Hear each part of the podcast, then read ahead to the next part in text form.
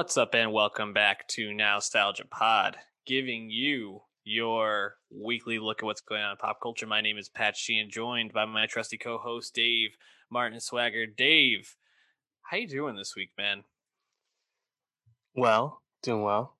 Got news of Donald Glover and Phoebe Waller-Bridge making something together. Very yeah. exciting. That makes my whole week. Do you think it's a Mr. and Mrs. Smith remake? Sounds like it kind of is as Yeah. like a TV series. So as part of I believe Phoebe's deal Mm-hmm. at Amazon. So pretty exciting. I trust both of them um, to make something at least interesting, if not excellent. So, um, you know, I was thinking out of uh, out of all the like TV creators right now, I mean they they're at like the top. They're probably like top five for most interesting and innovative showrunners. So I, I Yeah. feel like the expectations for the show are probably going to be off the charts whenever it drops in two years. Absolutely, absolutely. We know Atlanta season four is soon, coming soon. But yeah, really exciting. It's nice to see Phoebe Waller-Bridge back doing something because I feel like it's been a little quiet since Fleabag season two wrapped up, and she won awards for it for a year. You know, like back in the lab. Um, but yeah, it's like those two, and then Michaela Coel, depending on what her next stop is, I feel like it's gonna rise up those ranks as well. For sure. This is a, a Star Wars reunion too. Little Lando and uh, That's good. forgot what the robot was. Um, Ah, what was the oh, name? fuck, what was her name? The droid. that L L five. Nah, yeah, it's like L five or something like that. Um, Let, that that performance at first, I like really grated on me, but I I caught some of um Solo recently. I think I just like threw it on Disney Plus when I was like Right. doing notes one day, and it's definitely grew on me a little bit. I still three. L three. There you go. Um, you know, I still think that performance isn't necessarily my favorite Phoebe Waller Bridge, but Mm-hmm. you know, I, maybe maybe I also just have more affection for her in general. So Yeah. who knows? Right. right. Um, but if you're listening to this and you're interested in hearing our take on Mr. and Mrs. Smith, uh, you should hit that subscribe button because we're also going to be talking about a lot of other things. And today we got some music and some movies. Yes, we Hmm. have some movies, but uh, you know, to varying degrees of quality. Um, we're going to start though with a K-pop sensation, um, Chung Ha, who, if you know, for those of our fans who may not know who she is, became popular with the group IOI back in 2017. Um, you know, she was on the survival music show Produce 101, where she came in fourth and became part of this group. Um, and they they broke up, and she decided to go on her solo tour. Had one extended one EP before this, Mhm. but now uh, I want to make sure I say this name right because I'm not a great Spanish speaker. Karen Querencia, yeah, that's right. right? Yeah. Yeah, not not bad. Um, Querencia, her first album, hour long, like over twenty tracks. Dave, is this album a banger? Yeah, there's, there's some bangers on here, no question. You know, going in, I didn't have a whole lot of uh, exposure to her music. Like I, I think I'd only heard her on her track uh, "These Nights" on "Head in the Clouds" too with Rich Brian um, back in 2019.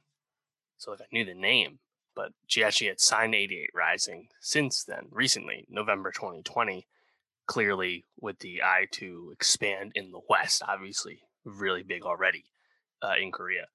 And you know, in the process, you know, I was watching some of the videos and stuff, and you can tell like her Korean label as well as 88, they're very invested in in this solo career. And this is, you know, like the long awaited solo full length project. And I was actually uh, surprised to see how much it jumps around with sounds and stuff. You know, like there's a lot of like traditional K-pop stuff on like the EDM production side of things. You know, uh, like the the lead single "Bicycle."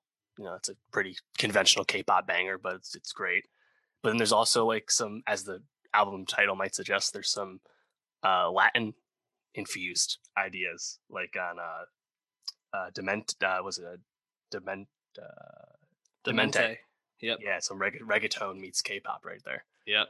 Yeah. The the Latin influence on this really surprised me because I think like the first couple of tracks, you know, you, you kind of get what you expect from a a K-pop album, and uh, I'm not I'm not saying that in any way to diminish the quality because I, I think Bicycle, um, I think Flying on Faith, really good. I even liked um, is it Luce Sai Cut Stelai? Uh, that song also yeah, sure. really stood out to me. But um, then you start getting into some of the like I don't know more funky stuff, more eclectic sounds on this.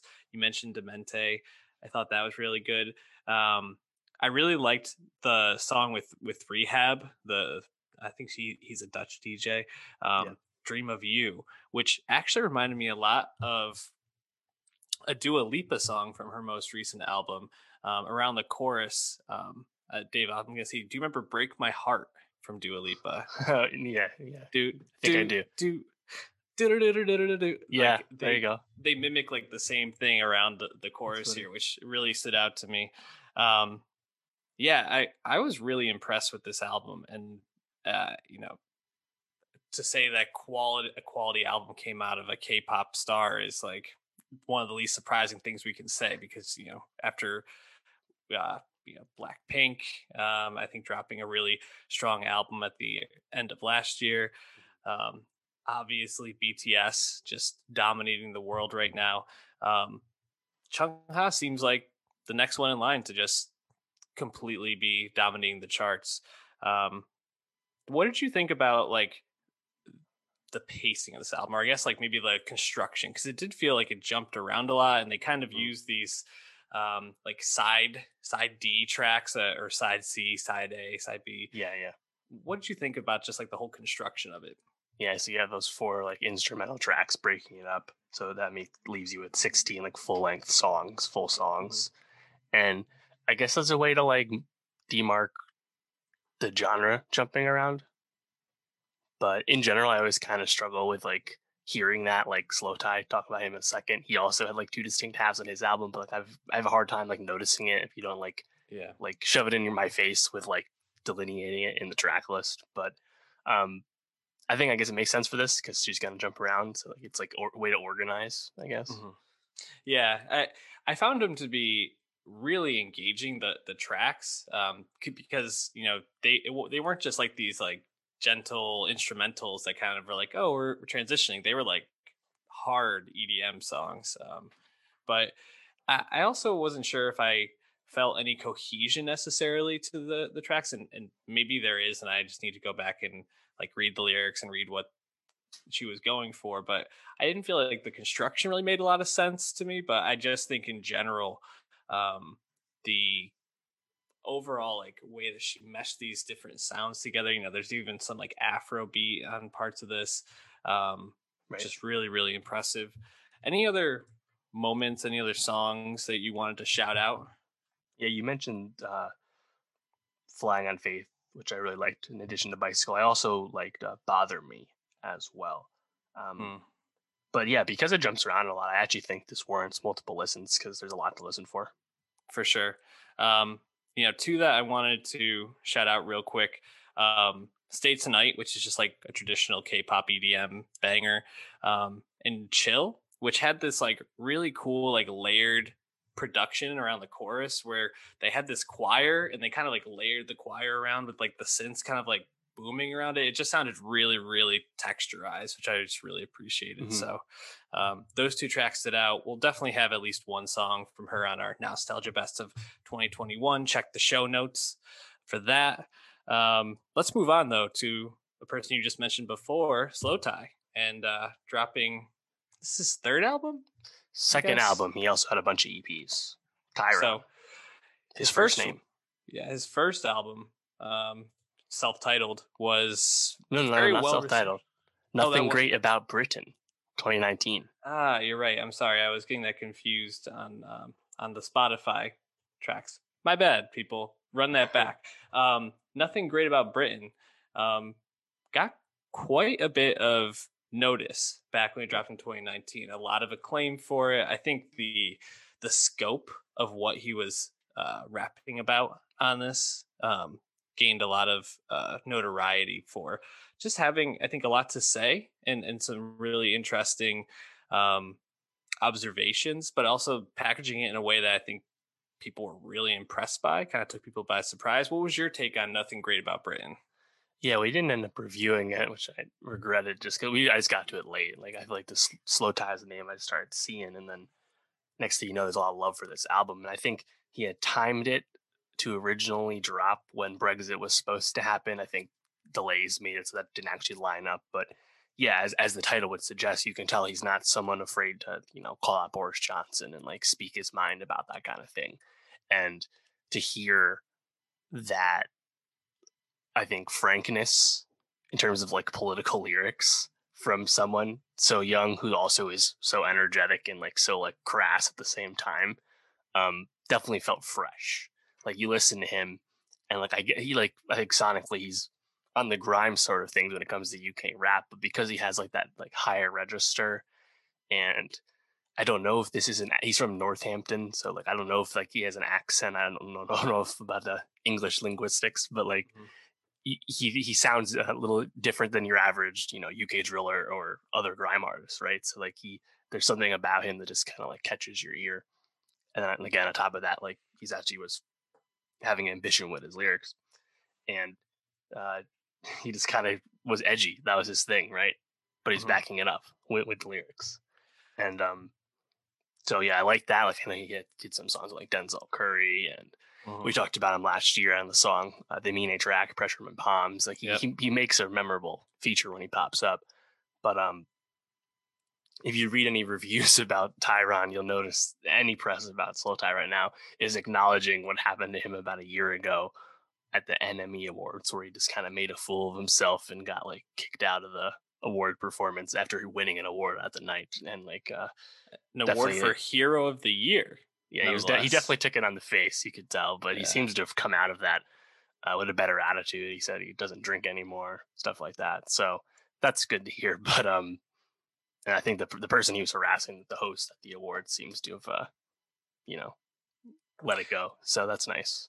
Yeah, it was a comedian who was hosting it, and she actually pretty quickly seemed to um, be understanding of it, um, at least publicly. Um, and uh, it seems like the way he's been scrutinized and viewed since then is certainly a contributor to the conceptualization of this album i think because not only is this i think a bit more introspective um, than the previous or the first album mm-hmm. but i think you can kind of see in the structure like you talked about there seems to be the first half which is you know disc one a lot more like mm-hmm. bombastic all the titles are capitalized. And the second one seems a bit more, I don't know, introspective, toned down. Everything's lowercase, and James Blake shows up. Yeah, he's kind of he's kind of going for those like two sides to or multiple sides to a person type thing.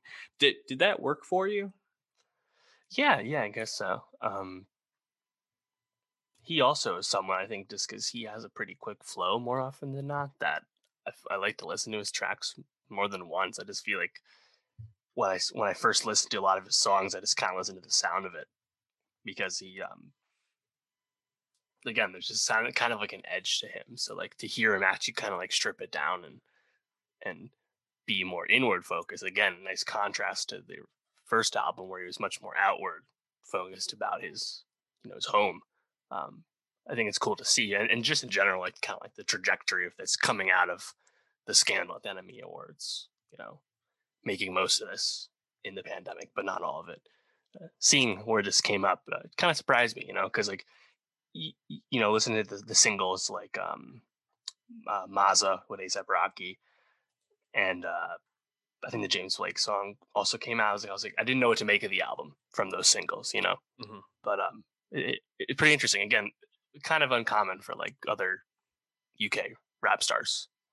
Yeah, for sure. I, I think his sound is very unique um, and and really incorporates a lot of different. Um, I don't know. I think d- rising sounds like there's definitely some moments that sound very grime, but then there's some that kind of remind me of uh, some of the tracks we heard on um, "King Is Dead" from Kendrick Lamar. You know, a couple of years back. Hmm. There's mm. um, you know Kenny Beats shows up for oh, yeah. a couple of tracks. Uh, Darko is all over this, and I, and not knowing much about Darko, it sounds like they're pretty good collaborators, and and mm-hmm. I think I think the sound really works for him. Like even when it's toned back, it all sounds really, really good. The production on this is really mm. top notch. Mm-hmm. Um, like a song like "I Tried" is so so different for, than anything in the first seven tracks, and I felt like that was maybe the standout one for me. That sounded like uh, something more in the line of like the R and B, like triumphant sound that you kind of hear. Uh, I don't know, coming out of Chicago, I guess, more so than like the grime sound what what tracks it out to you? I guess in the first half and then in the second half. Yeah, I think yeah. it's so different.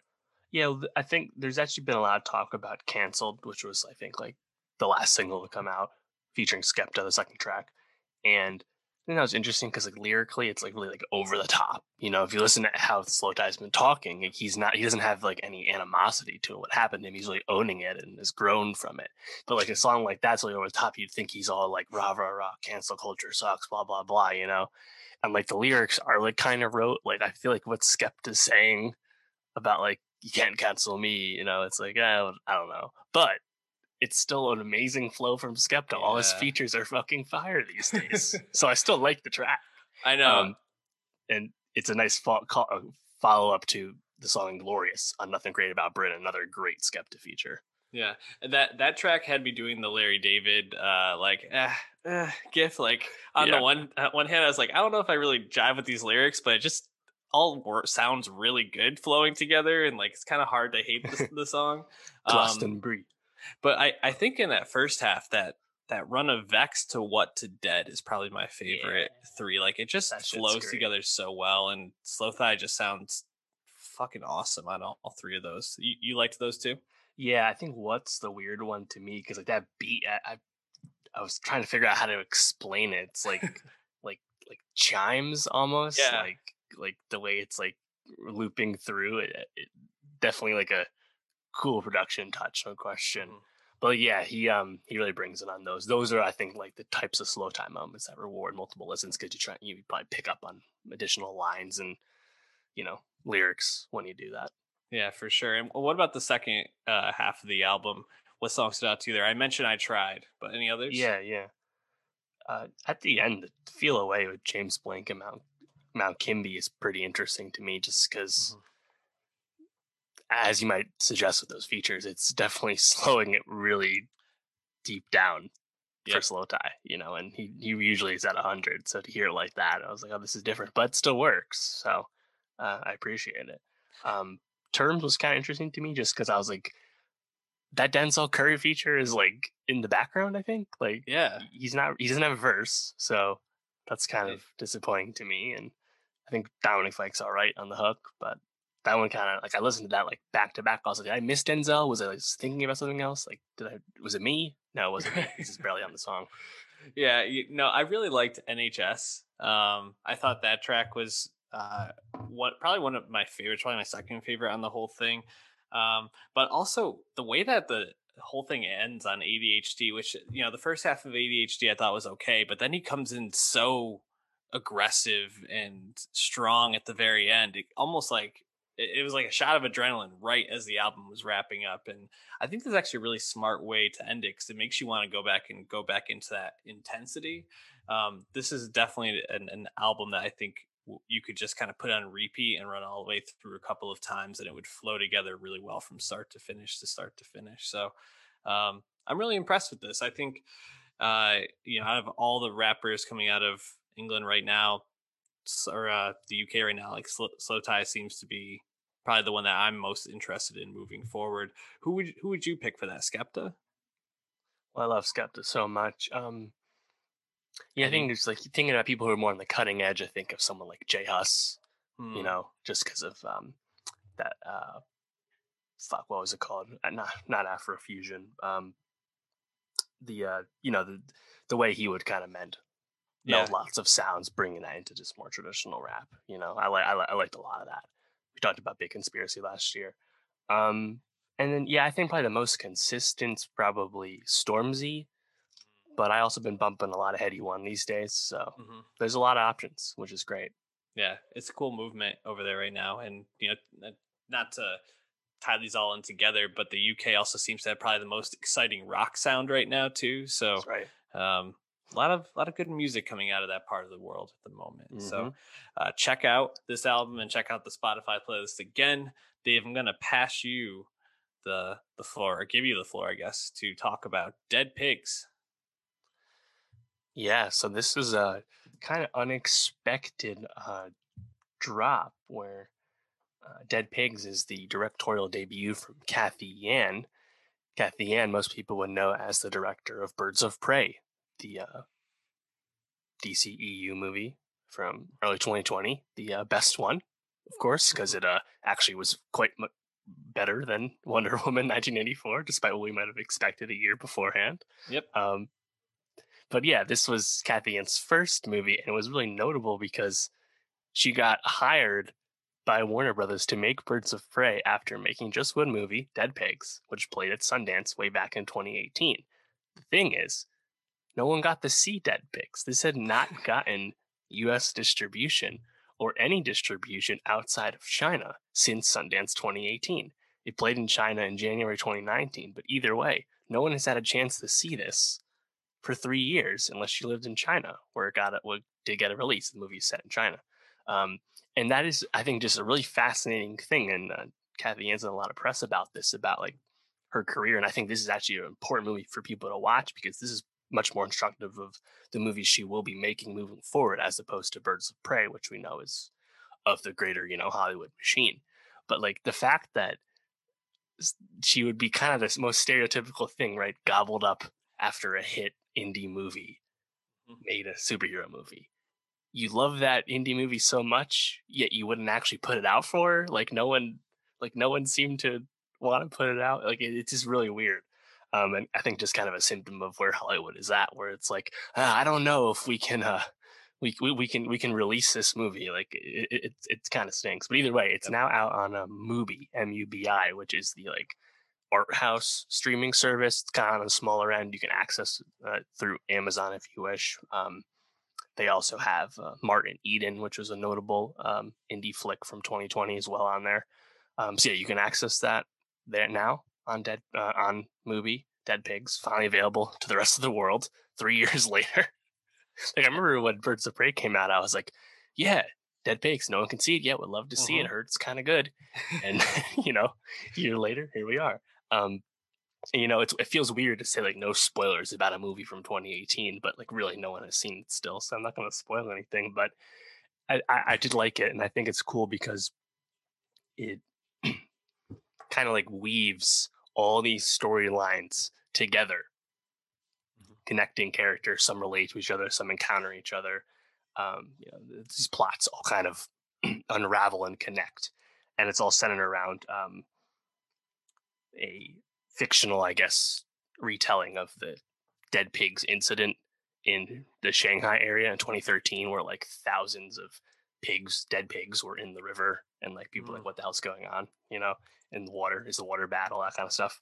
Um, but the movie, you know, having that as your backdrop in like modern day China, and having all these storylines weave together as we go, you know, deep in the city, more rural areas, you kind of get all all the things you might want from like a kind of like a weaving movie like this.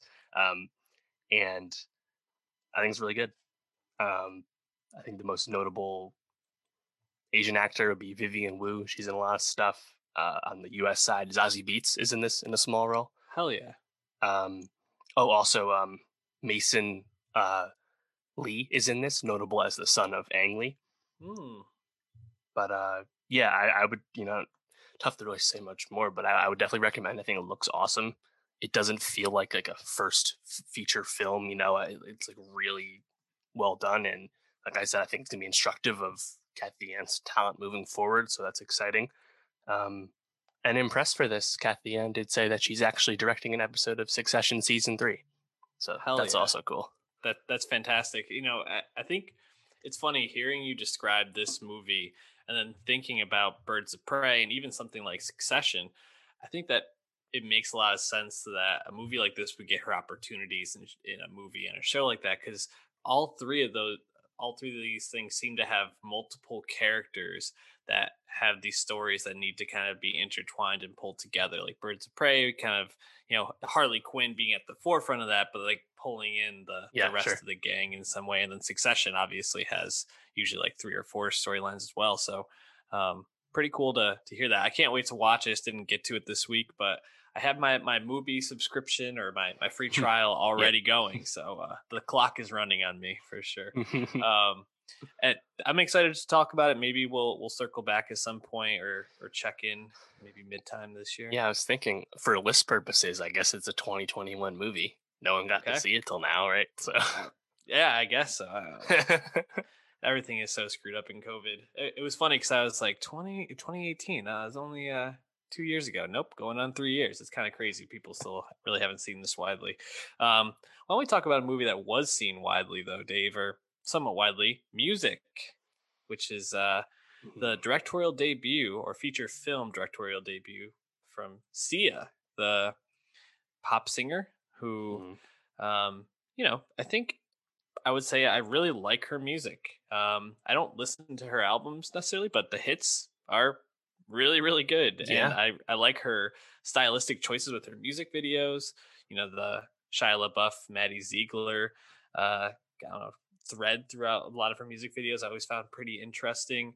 Mm. Um, And But- uh, unfortunate bookend of that of piece of late. yeah, But yeah, And this yeah, no, she's movie. she's she's definitely interesting because she kind of like pops up, goes away, then like Yeah. every like other single seems to be like really big, you know? right and and you know i, I think when i think of her it's i think the first place i kind of go to she's in that gaga vein where she has like a very specific style like look you know Yeah, she's her face always covered she has these outlandish costumes and dresses and yeah i think definitely there's an aesthetic to her not on the level of gaga for sure but um i was interested to, to see music because i was like see ya, like most of her stuff.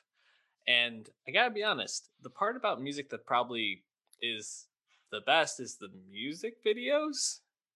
And Yeah. then everything outside of that is pretty not great. Um yeah. So just to kind of I guess like give those who haven't watched it or those who did just a quick breakdown. It's about a um a siblings, uh, music and Kazoo, who is just referred to as Zoo, music played by Maddie Ziegler, and Kazoo, Zoo played by Kate Hudson in this movie. Um, Zoo it be, comes in to, to take care of uh, music, who is an autistic teenager uh, after the grandmother who was caretaking for them died, and it's kind of about their relationship. But there's a lot of problems with this movie, to say the least. Um, Dave, what was just your overall like thought after the movie finished? Oh, it's abominable, man. Oh, it's bad. It's bad. um, and that's the thing. It's like there's some really offensive and problematic and yeah. ill-advised choices that we can get to in a second. And then there's also just the film itself, which I don't think is that good anyway. Yeah. Like it's one thing if like there were these really offensive things, but the movie was so good, and then everyone has to like in their in their own head be like, huh, do I care enough? Separate the art and the artist? No, it's not. That's nothing. That's not even in the conversation. The movie is bad. Yeah. And when the movie is bad, you're just stuck on all these bad choices. Mhm. And it just completely colors the movie. And then you can't get by it. Yeah. Uh, I laughed before because I was trying to be very careful with how I'm saying it, but yeah, it's it's not good at all. And I think you know let's let's start with the probably the ill-advised perform- performance choices.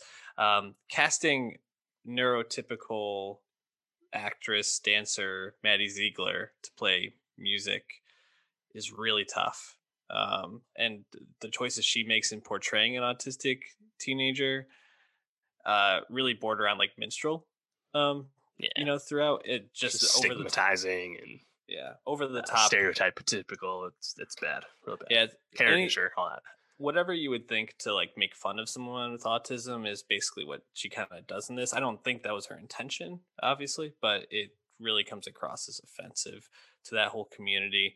And then, you know, to go beyond that, um, there's multiple times in this movie when music is restrained Mhm. for, um, you know, being upset uh, once by Leslie Odom Jr. and one time by Kate Hudson in this movie, and uh, there's there's no warnings for anything like that. For and I know many people within the autistic community, um, there it was like re-traumatizing to see and experience that. Also, like uh, not what people not do. best practice. No. know, it's, it's like literally a last resort if people are in danger. So it's just a really poor choice. And Sia has in interviews um, talked about that.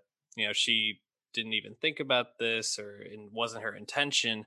Uh, which is even, I think, more startling that she decided to go through with a movie and make the choice to have music be kind of the plot driver. I mean, she's kind of the MacGuffin of the movie for Mhm. Yeah. Kate Hudson Zu, which is also I think pretty offensive. Um, and it, you know, as a choice to like just make this Yeah. character with a disability just like a plot Well, driver. it's it's also a classic trope. It's like you're different, but you're special, Exactly. gifted, whatever it is. You know, it's we've seen that before. but to not even consider these sorts of things, um, how how the portrayal of a character in that way would be, like how traumatizing those sorts of events on screen could be, um, just as a total miss. Well, and that's the thing. It's like, hey, it's not that Sia can't necessarily make a movie about an autistic character, but it's that she clearly didn't do any homework Mhm. and consult anyone and Yeah. give it her best effort. So that's that's what you get. Um, and i- to make matters worse, apparently an autistic person was cast to play music and then was dropped due due to some difficulties. Yeah. Apparently, and then they Yeah. passed someone who's not autistic. Like that makes it even worse because you knew you really shouldn't cast a normal functioning person. It just comes off as like ableist, you know. Totally and uh you know sia also talks about the way that she kind of went about creating this movie was i, I kind of saw it in my head and i'm just going to go out and like kind of know what i want it to look like know how i want the scene to be and i'm going to just like kind of tell people to do it that way she didn't want to uh, learn final draft which is this app that screenwriters use and it's just Yes. like you know maybe there's a reason people go through with these things so that uh you know you kind of getting this out on page maybe someone's going to read this and be like oh maybe you shouldn't have this portrayed. Maybe there's a different way to go about this. And it just feels like a lot of like corner cutting and just trying to like get an idea out without actually fully fleshing it. Mhm. like what what do the music videos truly add to this movie? I, I said that they were probably the best looking and sounding parts of the movie but uh, even that like um for a, a person who is autistic to view some of the music videos in this like even the first one there's like strobes there's really loud music choices that can be completely overstimulating for someone in that community to watch it i just don't know how much any of these choices really add up to anything other than a really bad movie mm, Yeah. Yeah, it's notable too. Like when the movie's starting, you see a pop up for Warner Music Group, which is Sia's label. It's like, huh? Warner Music Group associated with a movie? Right. Like usually when there's soundtracks to movies, you don't see the ad for the label who put out Mhm. the soundtrack. Kind of strange. Um, but again, to make matters worse, the Golden Globes, which we always say are a joke, Hollywood Foreign Press has no credibility whatsoever. No one even knows who they are. They nominated music for Best Motion Picture, Musical or Comedy, and Kate Hudson for Best Actress for Motion Picture Comedy at the upcoming Golden Globes. It's like just baffling decision that is no other way to put it. Clearly, just focus on how we want Sia and Kate Hudson at our award show. You know, we always know they like are quote star fuckers. You know, that's what they're into, Mhm. famous people, because it's clearly not the art. There's there's nothing redeemable about this. Like even like the best comedy or musical delineation, which is not like separate all the dramas, the the higher minded stuff. There were better choices than music. sure. Many. Like it, it's a joke. yeah it's uh it's really just disappointing all around and i i was just like thinking as you were talking like these are my least favorite types of reviews to do because at least when a movie's bad as long as it's not offensive it's like we can make fun of it we can have fun like you, you can't even really take any joy away from this movie other than maybe you like the music from it and that's just Mhm. like after after everything else it's attached to, it's like just really leaves a gross feeling in your mouth. So, uh, not a big fan of this movie. I would say don't buy it or support it. Um, but I'm hoping Sia learns from this and maybe we'll see something better in the future. Let's hope. Or maybe we'll get a good album out of it. I don't know. We can hope. Anyways, let's move on to um, let's do Falling next. The Viggo Mortensen debut as a director. Um, pretty interesting that we get to see a directorial debut and a Viggo Mortensen debut, and uh, I see them very differently in terms of movies. Uh, I don't know about you. Um, yeah, but Falling uh, looks at Viggo Mortensen as uh, a son of a older man who is dealing with autism or autism. Jeez, I'm so stuck on music. Alzheimer's. With, yeah, Alzheimer's, dementia, dementia um, aging, kind of looking at their relationship um, as he tries to support his aging father, um, and it's a difficult relationship. Uh, so Viggo Mortensen plays John.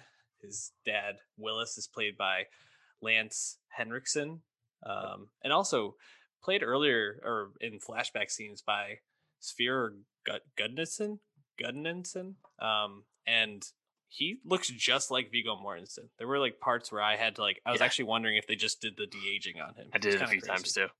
Um, but I, I found this movie to be pretty good. Like I, if I had to like give it a like a rating at one to ten, I'd probably put like a six or seven. I think there's a lot of moments that are really really strong in this movie, and then just some choices I was left kind of confused by. Where where do you stand with Falling? Uh, so I thought, yeah, Sverrir uh, Gudnason was the guy who played Borg in Borg vs. Oh, McEnroe. Oh, wow. Okay. Knew we had seen him before. Um, yeah, Falling is a really tough hang, in my opinion, and I think it's well intentioned, but I, not that I'd say it's sloppy, but I, I just it feels awfully one note, and I don't really understand like the narrative investment the audience is supposed to have in this. Mm-hmm. Like I like Viggo Mortensen. Criticisms of Green Book aside, he's a good actor. He should be directing movies at this point. Why not? That's great.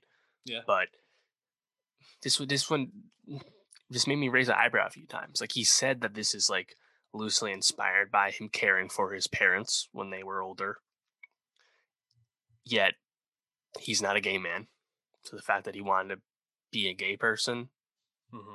Um, you know, married gay man with adoptive daughter in this film, like I think that that was clearly done to highlight the kind of obviousness of like the bigot that is his dad in the film. Yeah. But like, I think if you have a tighter screenplay, you don't need to do that. Make that mm-hmm. choice. Yeah. Um. So that that kind of rubbed me the wrong way. But either way, put that take that to the side.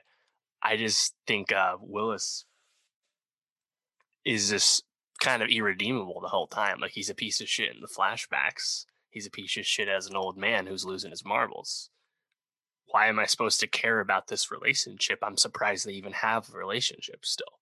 Mm-hmm. You know, like he's a bad dad, he's a bad husband. Case closed. I don't get it.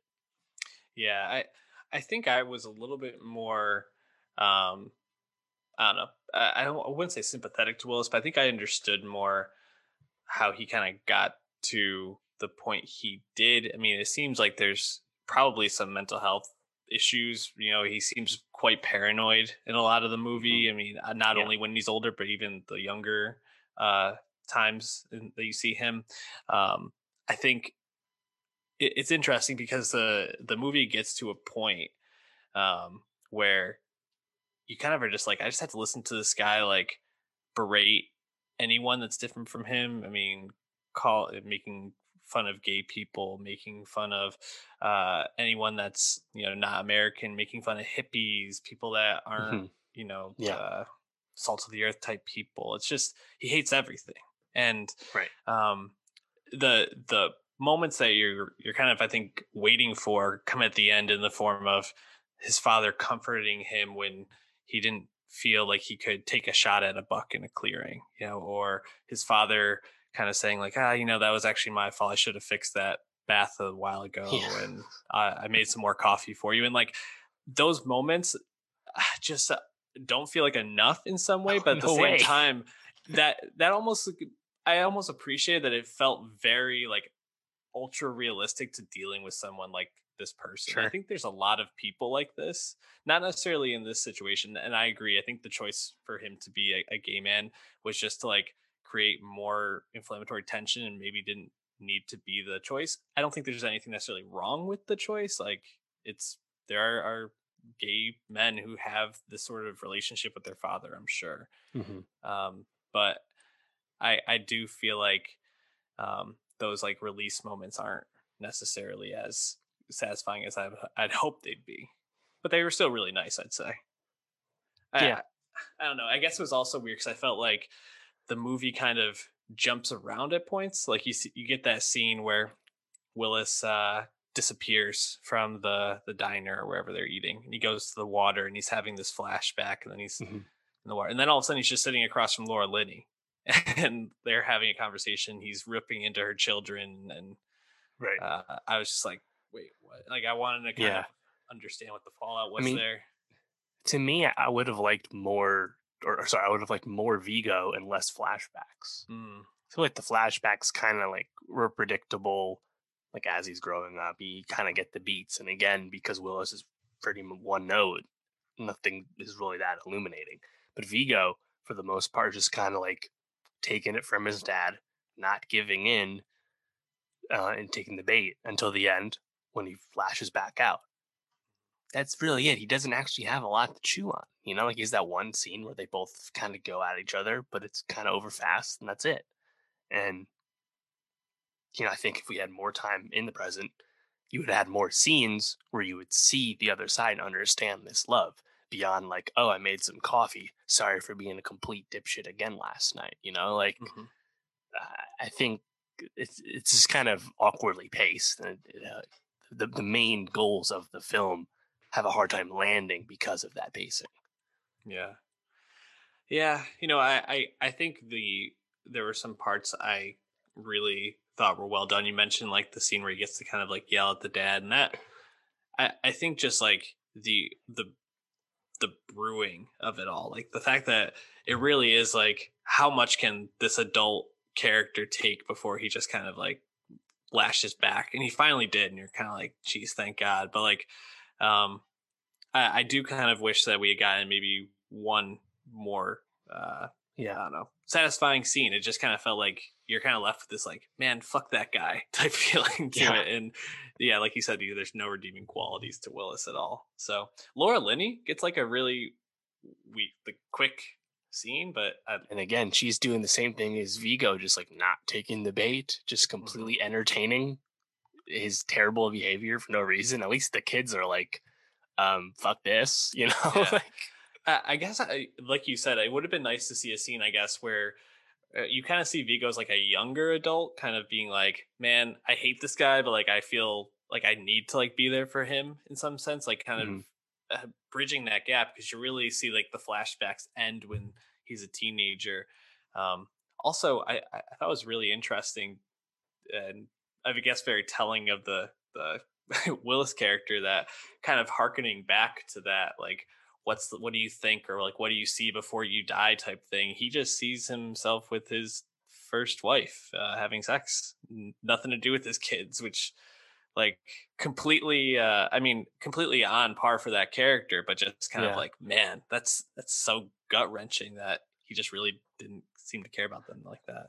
Right yeah i mean i feel like there was there was one thing that i like was entertained by the most, it would just be that Willis had a really like crass sense of humor. He would talk about taking shits and stuff all the time. it was pretty funny. yeah. Well, what do you say? Pinch a loaf? He's like, I'm gonna go pinch a loaf. like, like, nice. like, sure. Um, he, he, left his glasses and he like brings it closer. Where'd you leave him? Um, where'd you leave him? The shitter. yeah. yeah, I guess that that was like some of the levity but yeah. Also, I, I really appreciate Laura Linney's daughter just being like, "Yeah, I'm not afraid of this guy." Like, yeah, it's like nice, right. good. There's no reason to be. He's, That seems pretty right. harmless. Right, I guess he does like actually try to beat up Viggo Mortensen at one point, but I don't know. Following, I, I would I would recommend it because I, I think there's there's a lot of like crumbs here that Viggo is going to be probably a much better director in the Mhm. future. But still Also, pretty good movie. shout out David Cronenberg cameo as the doctor randomly yeah. doing Yeah. the colonoscopy. sure. Uh, anyways, why don't we jump to to all the boys, uh, forever and ever. All the boys I loved before, always and forever. always three of three. forever. I think it's actually just to all the boys, always and forever. Is Actually, that right? Yeah, they they took out uh, Oh. I love before. Now just to good all idea. the It's a boys. short title. Yeah. Um, and they're back, folks. The third installment. Um, La- Lana Condor, Noah Centineo, and uh, all those other quirky characters. All those other kids. Yeah. And and we're back talking about them for the third installment. Um, Michael Fim- Fimo Fimognari. I Mhm. wish I was. I wish Directed I was better at second one. pronouncing names. Um, but yes, um, back to um, direct again. When we talked about "P.S. I Love You," I still love you. The second installment. I think we both were kind of like, this is very much just like a teen romance movie, and there's not a lot here. Did that change for you with uh, Always and Forever? I think Always and Forever is definitely better than the second one. Yeah, No question. The second one was like spinning wheels of the first movie, but just way less satisfying and just felt annoying. And you there's choices that a lot of times from Lara Jean that just like don't make sense and you, it's hard to get behind. You're just like, no, like I don't want to do this. Like it, it- the best part about the original movie, the first movie, Mhm. is that casting, right? Like Lana Condor, Noah Centineo are both perfect for these roles. Yep. Lana Condor is great as a romantic comedy lead. Noah Mhm. Centineo, great as like that imbo, attractive, you know, well-intentioned dude. Maybe not the smartest guy in the world. It- they're both he they're gets both to, he gets into Stanford, dude. we'll get there. The third one though, at least like gets slightly more intelligent because again, they're Yeah. their senior year. They're thinking about colleges. They're talking about some real life decisions, right? It's like, do you do you use your high school relationship to dictate oh, your future plans and where you go to college when you're going away to college? You know, it's an important mis- thing. A lot of people have made that mistake. People continue to make that mistake. Yep. Um, the movie kind of ends with them trying to seek it out, but they don't make the mistake. They at least both do what they want to do. Mhm. So I think the message is good. And like, yeah, there's a lot of like cheesy stuff again. A lot of like really stereotypical New York go go to New York City tourist stuff. It's all good. Um Yeah. but like again, again like, it's, it's a teen comedy. It's like can't be like too critical. It's like for teens, not for me, you know? Mhm. Um so yeah, it's better than the second one at least. But I think the first one's Yeah. definitely the tightest. Um yeah, or like teen rom coms go. Like that's much, much better. yeah, I agree. I mean this uh, this is the last of the the three movies that are going to be based off of Jenny Han's 2017 novel Always and Forever, Lara Jean. But um, I, I think I like this one the most because there's just like a lot happening, you know. Um, Yeah, I feel sure. like that almost works against the movie. Like I, I texted you this.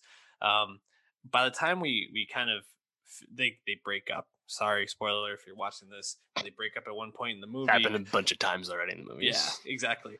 And I just was like, okay, there's probably like gotta be 15 minutes left where like they'll you know they'll miss each other, they'll come back together, they'll make their decisions on college, and that's it. But uh no, we have a we still have Peter having to sit down with his father. We have Lara Jean and her family getting together for her father's wedding. There's like just still so much to happen at that point, and we had already gotten like I don't know, like so much plot. Like they went to New York, they had all these things happen. They, you know, prom proposal, her getting rejected, her him getting. uh, It was just like, oh god, how much more can there be? But yeah. all the all the little bits were a lot of fun. Like I loved seeing them running around New York. I thought that was fun. Made me just really wish New York was New York right now. You know, like yeah. not COVID. Oh, God. Um, I, I thought there were some. They cover some ground too, you know, Midtown Oh. or Manhattan. You know, it's not just Times Square or anything. What was this trip like? Just like take kids to New York and let them run around? I don't. Yeah, so don't uh, they're they're from Portland, Maine, I think it is. So it's a bus Yeah. trip, far bus trip. But um, It's a long trip. yeah, I guess I mean schools do that, right? But like, I didn't know if schools did that for like sleepovers. That was, I, I only knew like from like greater New York areas like day trips kind of stuff. But it, I don't know. I thought it was like um, I I never did this, so I, I thought it would they Same. would at least have like I'm gonna go to the Met, and then afterwards you'll have like three hours to go do whatever you want. But they were just like, here you're in New York City, we're Oh, gonna go get drunk. I was like, it didn't make much sense. No. loved the chaperones though. Just go get drunk and don't do shit. um, but yeah, I I I thought this was pretty good. Um, for for these movies. Uh, any moments, scenes, things you really liked? I appreciated the uh, continued reverence for K-pop in this, notably in the Mhm. second one. Uh, Blackpink's "Kill This Love" drops at I think a really wise cha- uh, point in the movie. And this time you got um, Girls' Generation, I think, when they're in Korea and being the movie, and then Blackpink again with Pretty Savage. So I appreciate that that touch. That's nice keeping that going. Um, My favorite music choice was when she gets rejected from Stanford and they do like this slowed down cover of If You Want to Be My Lover. And I just was like, what is happening here? It was just so ridiculous, but yeah, pretty um, funny. I just had a few few notes um, about about lines, like when they're talking about both going to Stanford, being in the Bay, and Noah's like, uh, Peter Kavinsky's like, oh yeah, we can, you know, we can go to all these these famous bankeries in San Francisco. We'll go to Fisherman's Wharf all the time. I was like, bro, you don't go to Fisherman's Wharf if you're a local in the Bay. That is the biggest tourist trap in San Francisco. That is a uneducated thought. it just made me laugh. You know, it's like people don't go to Fisherman's Wharf if they live in San Francisco. right. Um, also, you said it. Uh, Noah Centineo got into Stanford, but not Lara Jean. What? Because Yeah. Stanford, yes, they have athletic scholarships, but they also have a high standard for their academics, Academics, for their athletes. So it's very unrealistic because he will tell you, Peter will tell you he's not the smartest guy. Um, also, in general, like two kids wanting to go to Stanford together is just very unrealistic if you look at the acceptance rates of prestigious schools like Stanford. So I was like, huh, this is a, a bit of a stretch. Maybe most teens don't know that. I don't know. But I was like, hard to find believable. Totally. And I I also one love the apartments in New York City that all the NYU students stay in. Like just some of the like nicest uh dorms, I guess, or like Gotta say too, like that of money, party, that that party they go to is like has to be a school sponsored one because that's no way that's just some random like Right? normal people party. Like, yeah. and some So- like loft where it's not packed at all. Like what the fuck was that? I know, so random. And then like that band, I was like, who what's happening? But um yeah, also I, I didn't understand why we needed to give Peter this plot with his dad. Like wh- was that oh god, no. I don't remember that in any of the past movies. I, I think that's the biggest flaw of this third film is that there's too many of those side plots. Like anything with their friends, I just didn't remember where those threads left off in the pe- from the first two movies, so I didn't really follow any of that at all. You mm-hmm. know, but yeah, like Peter's dad, like was that a thing? I, I didn't. I I don't, don't know if that was a thing. Yeah, I guess people who probably are a lot more into this trilogy than we are will be like, yeah, of course. Like, I think I remember, I, I think I remember knowing that his dad wasn't in the picture, but I didn't never remembered him being like super upset about it. But then, you know, that kind of comes back around. Also, seeing the uh the guy who played his dad with he was in Bly Manor, and I'm like, ah, Netflix has their actors, you know, that they just like keep Yeah. going to the well for. I love it. Um, but I guess that scene was okay. You know, like I, it was hard to like take Noah Centineo as like a really serious actor. I just kind of see him as like the affable like lover boy kind of, you know. Um, Yeah. And I, I didn't feel like he really brought it in that scene necessarily, but maybe I don't know. Maybe he's saving that for He Man. I don't know. Yeah, that's the thing too. Looking forward, like I think everyone involved probably is fine to not make more of these films. Um, I don't know. You want to do a Kitty spinoff with Anna Cathcart or whatever? Fine. I actually wouldn't mind that, I guess. But Sure, she's kind of Okay. funny. But but like yeah, like like Lana Condor, she's been cast in a bunch of uh, other like rom com stuff, um, Boo Mm-hmm. And Moonshot. And then Noah is in Black Adam, cast as He Man, as you said, and was just recently cast in one of the myriad uh, GameStop stock Wall Street Bets Yeah. movies. So it's kind of interesting that it seems like Noah's getting more work than Lana, but I feel like Lana's definitely the more winning presence, Yes. better actor through these three movies. Uh, How not, old is not concerned about her career. How old is anything, Noah but, um, Centineo? He's gotta be a little older, right? He's tw- oh, he's only 24 and she's 23. Crazy. Also, yeah, born I, a day again, I first knew who Lana Condor was because she played Jubilee in uh, some of the Fox X Men films, and she didn't have any Mm. lines because her that biggest scene was cut. Damn. That's how I knew who she was. And look at her now. I mean, yeah, honestly, probably- that, that that was a tough break, yeah. and then turned around for her. Ah, man, I don't know. It this is a, a good ending to the trilogy, I'd say. You know, I think it, it was satisfying to see them go their separate directions, but want to try to make the relationship work. And yeah, it's just just a nice ride, I guess. Like, you know, lo- low stakes, just kind of fun to check in every once in a while. So here we are. Here we are. Any last thoughts? That's quite enough. Yeah, uh, I want to watch some good movies, Dave. What should we watch next week or talk about? well, we're gonna week? get good movies, brother. On Friday, we get Nomadland on Yeah. Hulu. Very Woo. exciting. At last. Also, uh, a hype Netflix movie with Rosamund Pike. I care a lot. Yeah. supposed to be quite good as well. And then on VOD this week, we get uh, Supernova, the Colin Firth, Stanley Tucci uh, romance film. Nice. So, a trio of movies that are supposed to be much better than the ones we discussed this week. Awesome. Well, we'll be talking about some good movies next week. Hit that subscribe on youtube.com slash nostalgia pod and uh, go to Twitter and follow us. And anywhere else they should go, Dave? SoundCloud.com. Yeah. Check the show notes. Spotify, Best 2021 playlist is there. Follow that Yeah. shit. We'll see you next week.